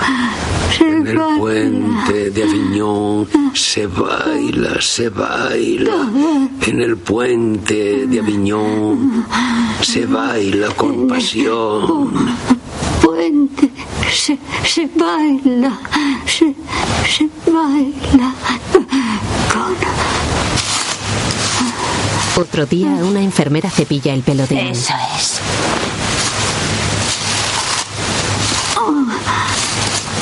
Así estará mucho más guapa. Para que todos la admiren. Así. ¿Quiere verse? Espere. Le tiende un espejo, pero ella mira a otro lado. ¿Qué tal? ¿A que está guapa? De noche, una paloma aterriza en el alféizar de la ventana abierta del vestíbulo y se cuela en la casa.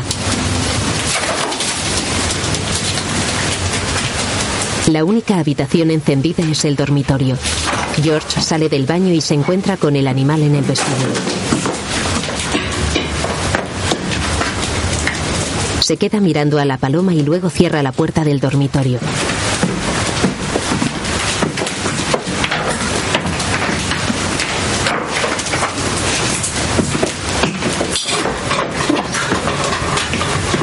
Después intenta ahuyentar a la paloma.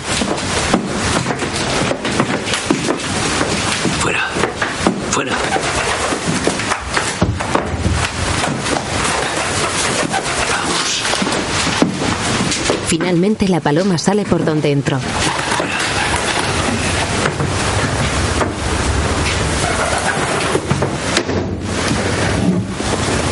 Fuera. George cierra la ventana. De día en el estudio, Como usted quiera. No sé lo que se imagina, pero dejé otro trabajo para venir aquí. Pensado antes si necesitaba una segunda enfermera. Antes desconocía su nivel de incompetencia. ¿A qué se refiere? No pienso explicárselo, no lo entendería. Oiga, jamás he tenido una queja. Mejor para usted. ¿Cuánto le debo? 780 euros. George arquea una ceja. Nunca me había pasado esto. Llevo años haciendo este trabajo. No va a enseñarme cómo cumplir con mi obligación. ¿Tiene 20 euros? La enfermera mira en su bolso. No. Tenga los 800 y váyase.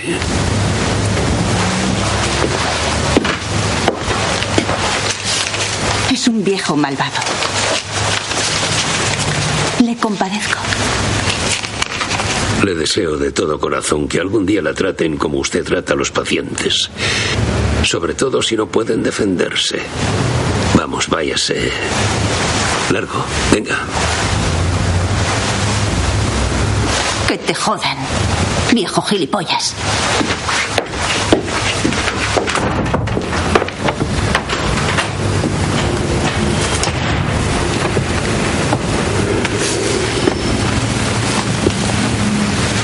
George suspira y se deja caer en su butaca.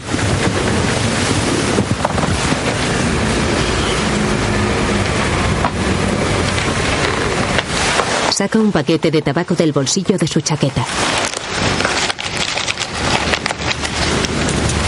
Coge un cigarro, se lo coloca en los labios y lo enciende. En el dormitorio, George le da el biberón de agua a Anne. Vamos, abre la boca. Ann. Vamos. Abre la boca.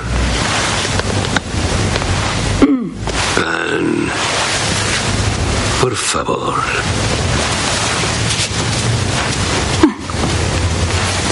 Vamos. Por favor, ábrela. Ya basta. Si no bebes, morirás. ¿Eso quieres? Anne, que sigue apretando los labios, mira a George y levanta las cejas. Vamos, por favor. Por favor.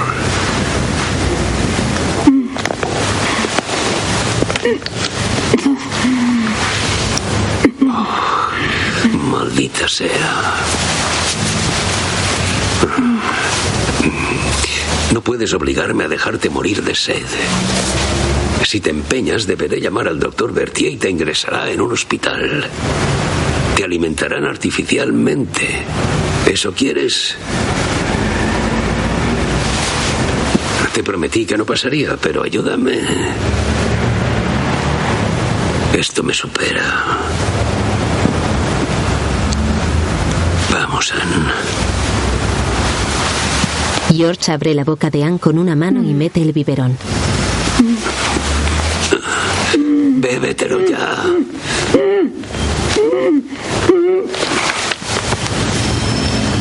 Eso es. Muy bien. Vamos, bebe. Anne escupe el agua.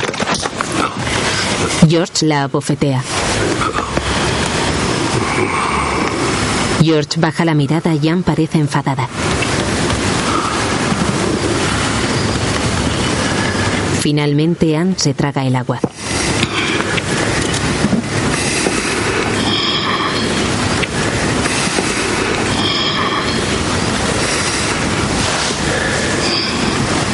Lo siento. Perdóname. Un cuadro muestra una escena bucólica con dos mujeres en el campo con tonos oscuros. Una de ellas está arrodillada cogiendo flores. En el centro del cuadro se alza un árbol cuyo tronco está lleno de hojas y flores. Otro cuadro muestra con los mismos tonos oscuros un paisaje con un lago a lo lejos, observado desde un poco de altura. Otro muestra con tonos grises un sendero en el campo con una figura al final del mismo. El cuarto cuadro representa una colina vista desde abajo con un cielo lleno de nubes grises. Otro cuadro refleja otra colina, esta vez verde, y una luz sobresaliendo del cielo gris. Una pintura muestra una montaña a la izquierda y a la derecha nubes grises y negras con pájaros revoloteando. George deja el periódico que estaba leyendo y va desde el estudio a abrir la puerta.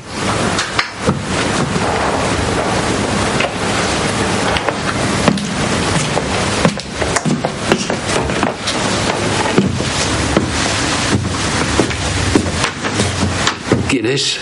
Yo. ¿Eva? Sí. Un momento. George camina hacia la puerta del dormitorio que estaba entreabierta y la cierra con llave.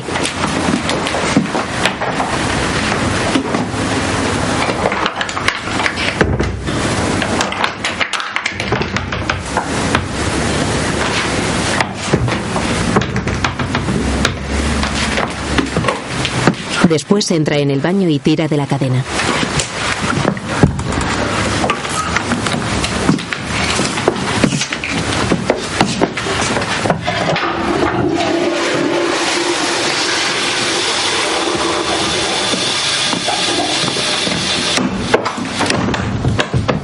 Finalmente abre la puerta a Eva.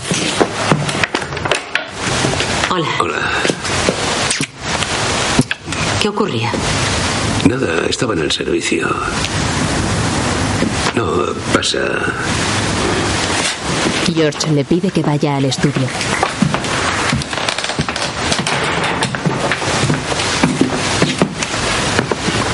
¿A qué viene esta visita sorpresa? ¿Qué está pasando con mamá? Nada. ¿Qué va a pasar? Pero ¿No quieres sentarte? Los dos se sientan en las butacas.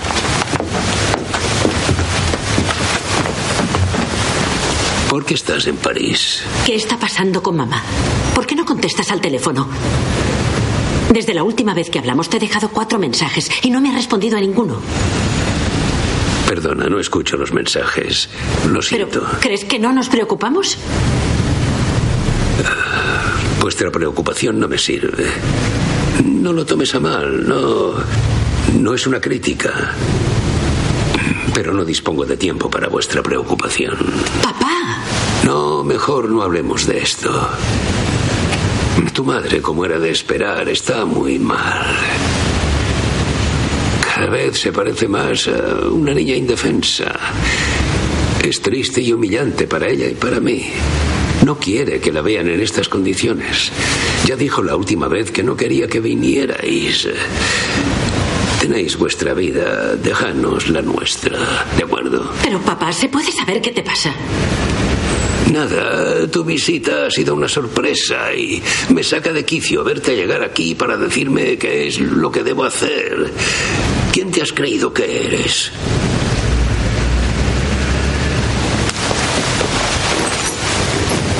Por favor, quédate aquí. Eva se levanta desafiante. Por favor.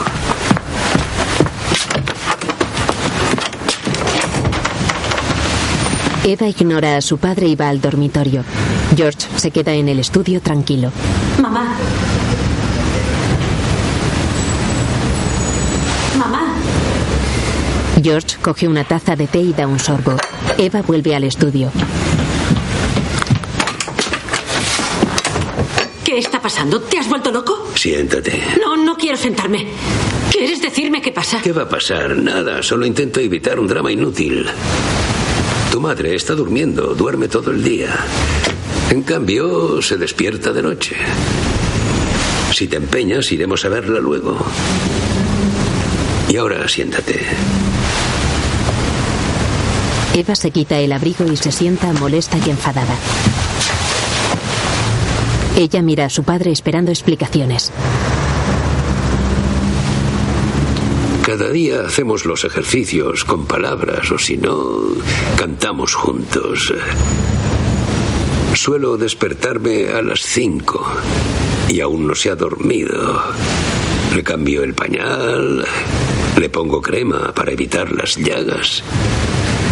Alrededor de las siete intento convencerla para que coma o beba algo. En ocasiones lo consigo y otras no. A veces cuenta cosas de su infancia o se pone a pedir socorro durante horas.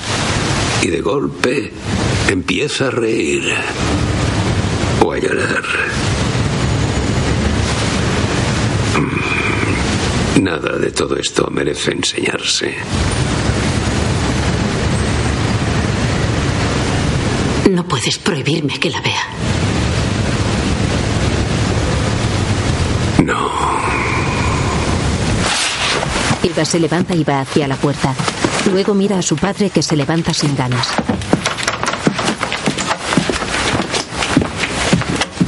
Los dos caminan hacia el dormitorio.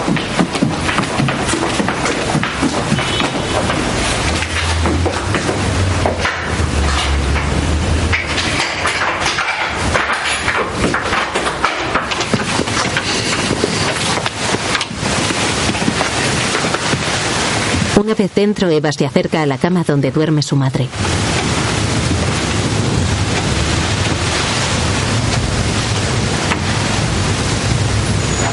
La examina con la mirada y luego se inclina para acariciarle la cara.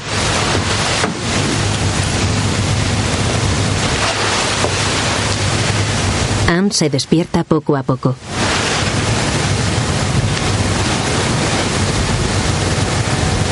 Soy yo, mamá.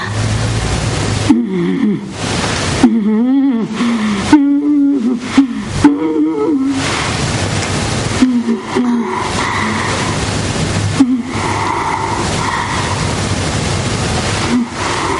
hacer algo por ti? Eva la sigue acariciando suavemente.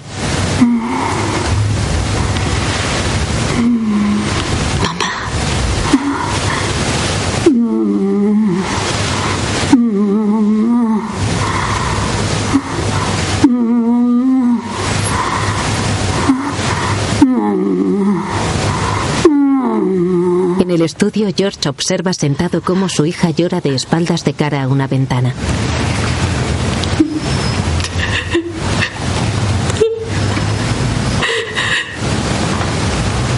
George parece querer decir algo, pero nada sale de su boca.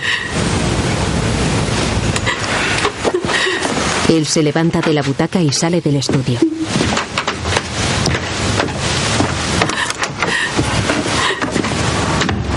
Eva sigue llorando mirando por la ventana. Saca un pañuelo y se seca las lágrimas.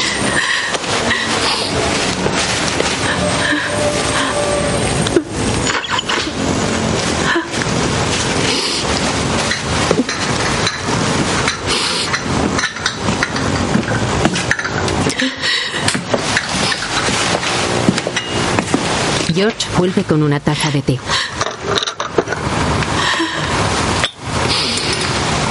El té ya estará frío. Pero te sentará bien. Eva se serena un poco, coge la taza de té y se sienta en una butaca. Gracias. Ella da un gran trago a la taza.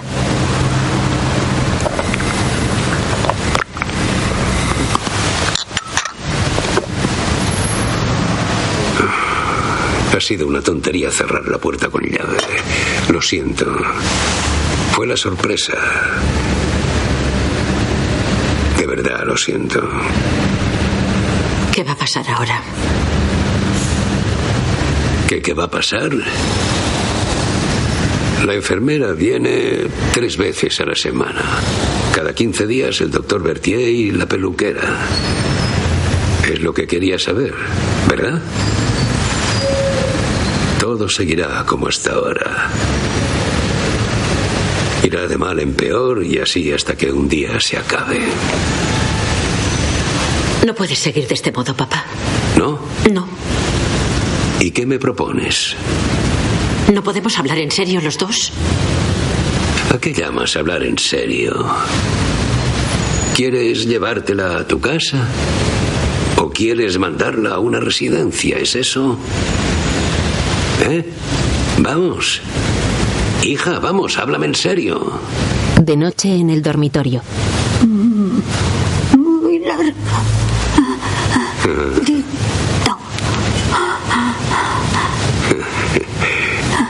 A veces oscilaba de un lado a otro. Sí, sí, sí. De un lado a otro. Muy serio. Sí. Así. En serio. Era muy vanidoso. Así. Vanidoso.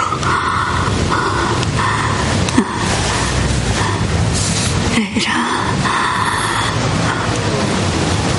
Bonito. Anne coloca su mano sobre las manos de George. George la acaricia.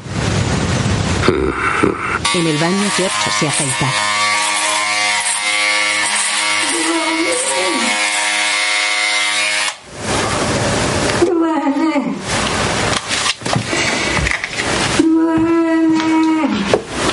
George deja la maquinilla y va al dormitorio. Duele. Duele. Duele. ¿Qué ocurre? ¿Dónde te duele? Duele. Duele. ¿Qué ocurre? ¿Es por el pañal? ¿Está sucio? Duele.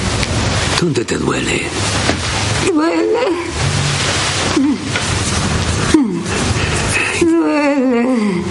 Ya está, ya está, ya está. Ya estoy aquí. Él le da un beso en la mano. No pasa nada. Vamos a... ¿Quieres que te cuente una historia? Pero cálmate porque no puedo hablar muy alto. Ah. Me canso. Duele. Cuando era niño... Bueno, de hecho ya no era tan pequeño. Debía de ser... a- al final de la primaria. Tendría unos 10 años. Papá y mamá me mandaron a un campamento de verano. Creían que me vendría bien estar en verano con niños de mi edad. Nos alojaron en un castillo antiguo. En medio de un bosque en Auvernia, creo. No recuerdo. No tenía nada que ver con lo que había imaginado. Había que levantarse a las seis para bañarnos en un lago. Un lago pequeño, cerca del castillo. Lo alimentaba un riachuelo que tenía el agua helada. Había que lanzarse corriendo, de dos en dos. Ya sabes que el deporte nunca fue lo mío. Juraría que todo el programa estaba diseñado para que no paráramos en todo el día. Probablemente para ahogar antes de, de su eclosión los impulsos propios de la pubertad. Pero lo peor era la comida. Al tercer día, antes de llegar a mediodía, nos pusieron arroz con leche. Odio el arroz con leche. Comíamos en unas mesas largas, en una sala inmensa, y, y me negué a comerlo. Entonces, entonces un monitor me dijo, si no te acabas el plato, no sales de aquí. Acabada la comida, todos se fueron y me quedé solo, llorando. Había hecho con mamá un pacto secreto. Debía escribirle cada semana y enviarle una postal. Si estaba disfrutando, debía dibujar unas flores. Y si no, estrellas. Ella guardó la tarjeta. Estaba cubierta de estrellas. Al cabo de tres horas me permitieron salir. Subí a mi habitación. Me acosté. Tenía más de 40 de fiebre. Tenía difteria. Así que me llevaron al hospital más cercano y me pusieron en cuarentena. Y así cuando mamá vino a verme, solo pudo hacerme señas tras el cristal.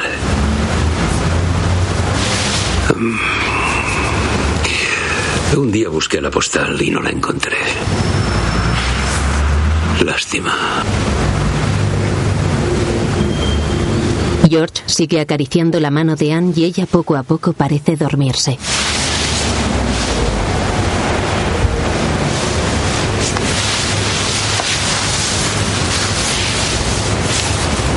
Él deja la mano de ella y trata de coger la almohada al otro lado de la cama.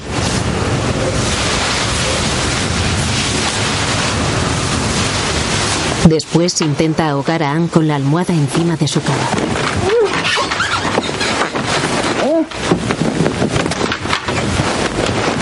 Él se echa encima de la almohada y Anne mueve su pierna intentando liberarse sin éxito.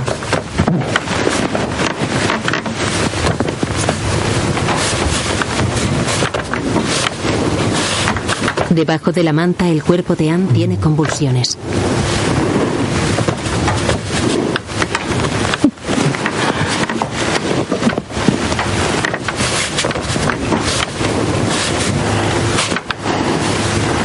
Final el cuerpo deja de agitarse.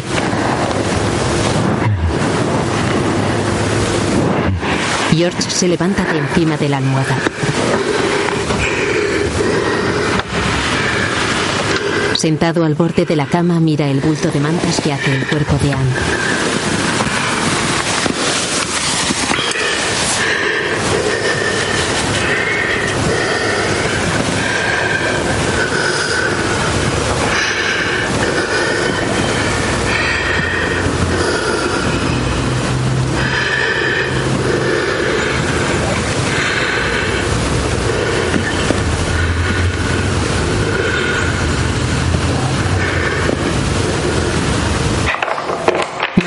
George entra en su casa cargando con una bolsa con flores dentro.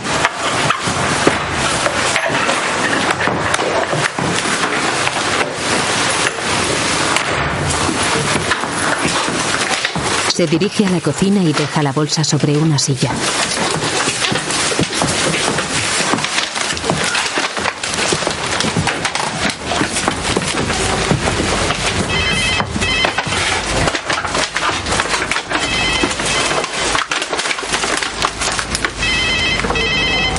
George ignora el teléfono y mira un momento por la ventana.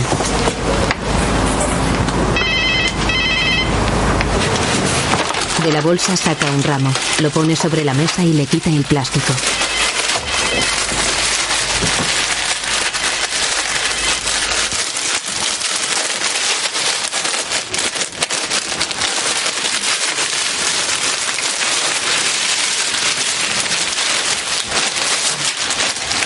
Quita la coma que junta los tallos del ramo.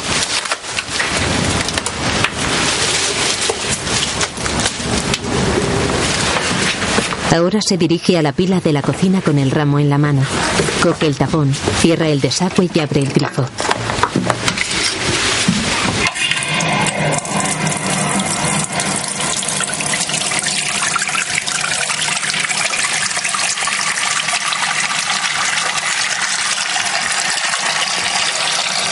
Coge unas tijeras y empieza a cortar las flores del ramo dejándolas caer en la pila.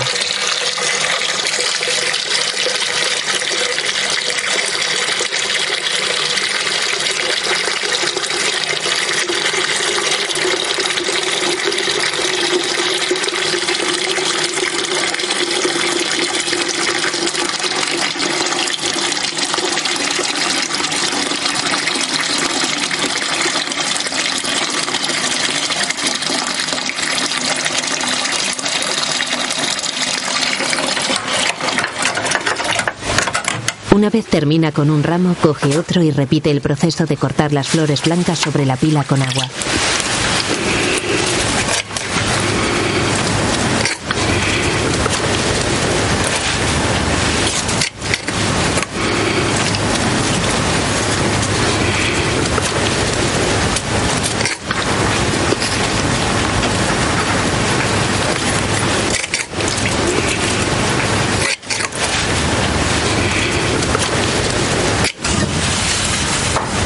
Dormitorio, George rebusca en el armario de ropa.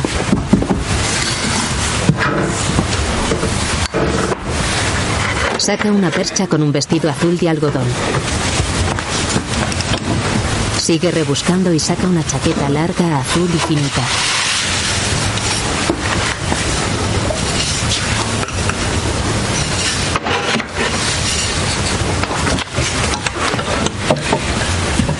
Finalmente saca una blusa azul que se cae. Se agacha a recogerla y la vuelve a colocar en su percha.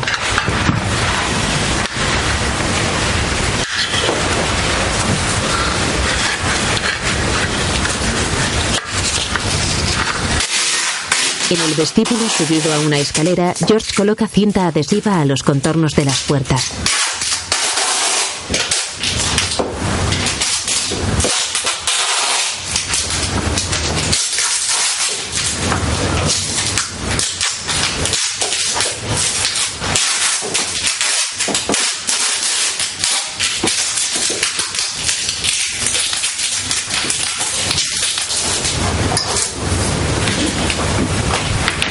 Baja de la escalera, la aparta y sigue poniendo cinta alrededor de la puerta.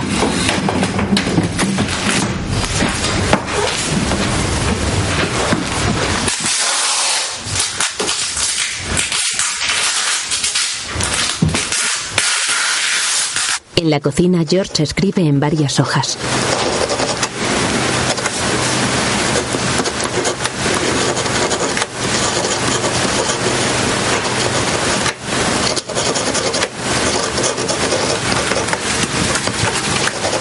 De repente se gira lentamente al oír un ruido a sus espaldas. Se trata de una paloma que se ha colado en la cocina.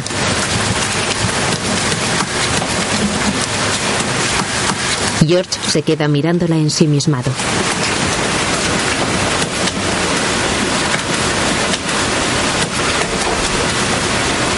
Después mira hacia abajo pensativo.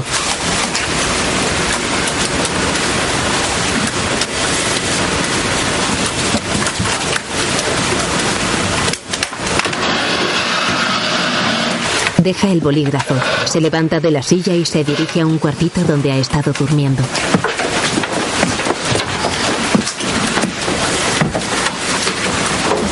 De su cama coge la bata y vuelve a la cocina.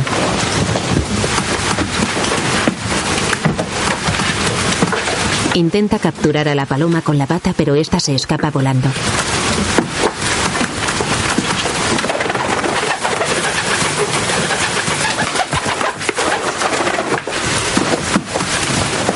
La paloma sale caminando por el pasillo y George la sigue cerrando la puerta de la cocina a sus espaldas.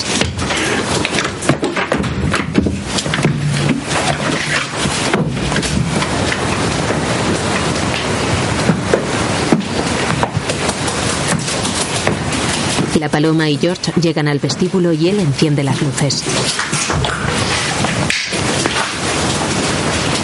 George cierra la ventana del vestíbulo.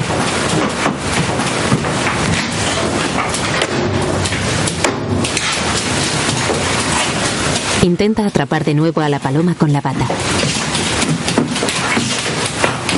Se la tira, pero la paloma salta y la esquiva.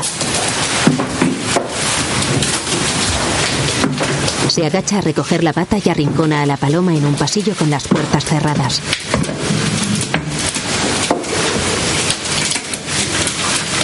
Le vuelve a tirar la bata, pero la paloma esquiva de nuevo y corre al vestíbulo.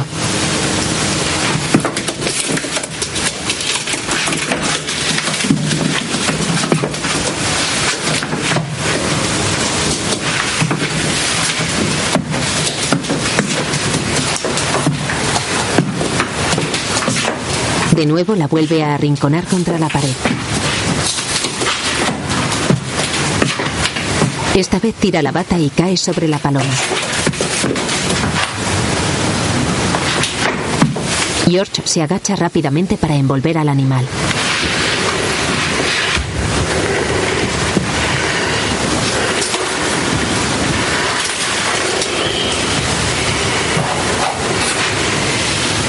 Después intenta levantarse pero sus piernas le fallan y le cuesta.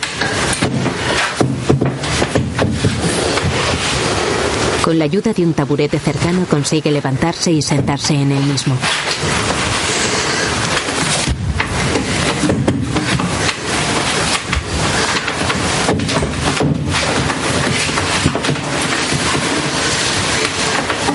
Envuelve a la paloma que está dentro de la bata en sus brazos.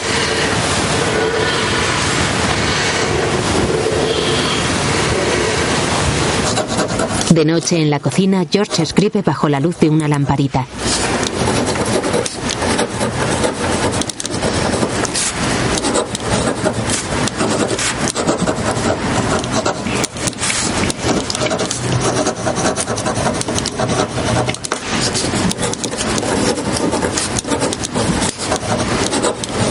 No vas a creértelo.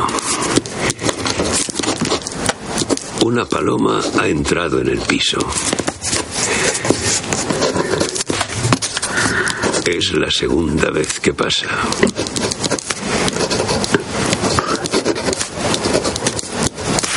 Se mete por la ventana del patio.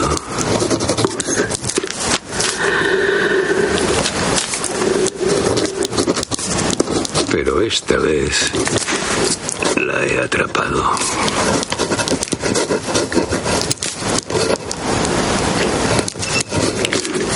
De tampoco ha sido tan difícil.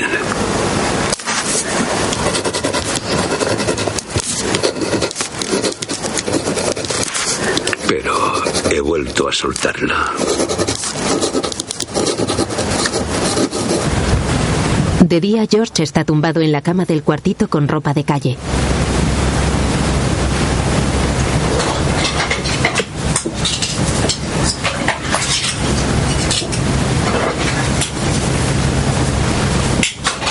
Se extraña al oír ruidos provenientes de la cocina.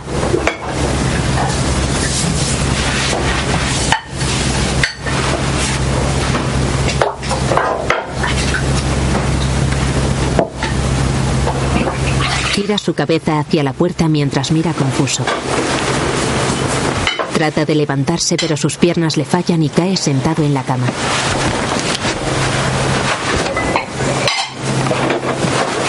Después consigue levantarse y se queda de pie ensimismado y reflexivo.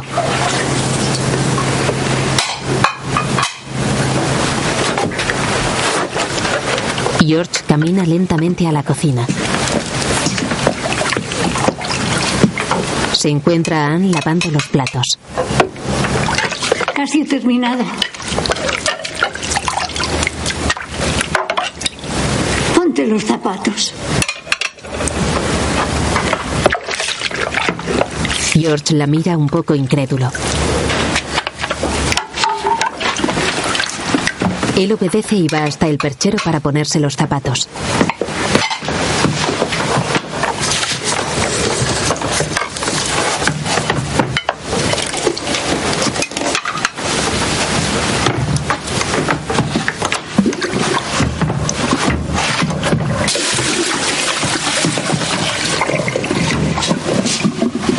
Una vez terminado con los platos, Anne pasa al baño.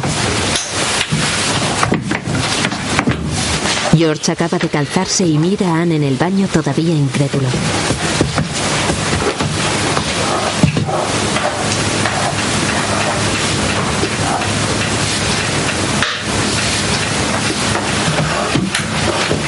Anne sale del baño y George le ayuda a ponerse el abrigo que coge del perchero.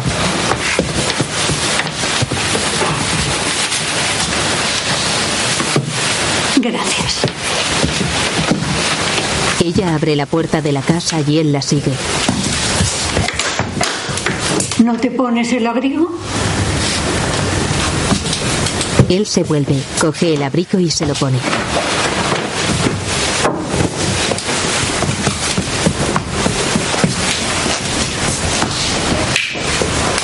Apaga las luces y los dos salen de casa.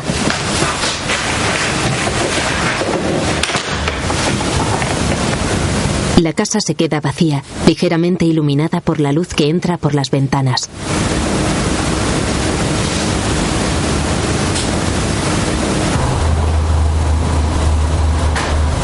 Entra Eva en la casa.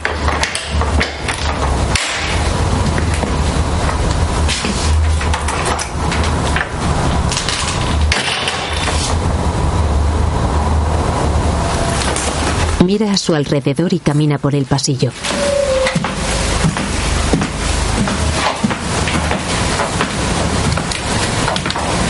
Todas las puertas están abiertas de par en par.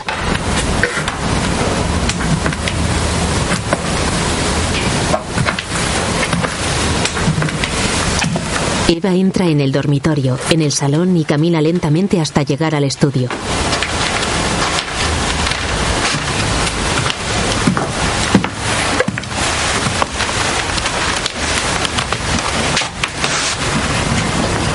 El estudio se para y examina a su alrededor. Deja el bolso en el suelo y se sienta en la butaca donde se sentaba su padre.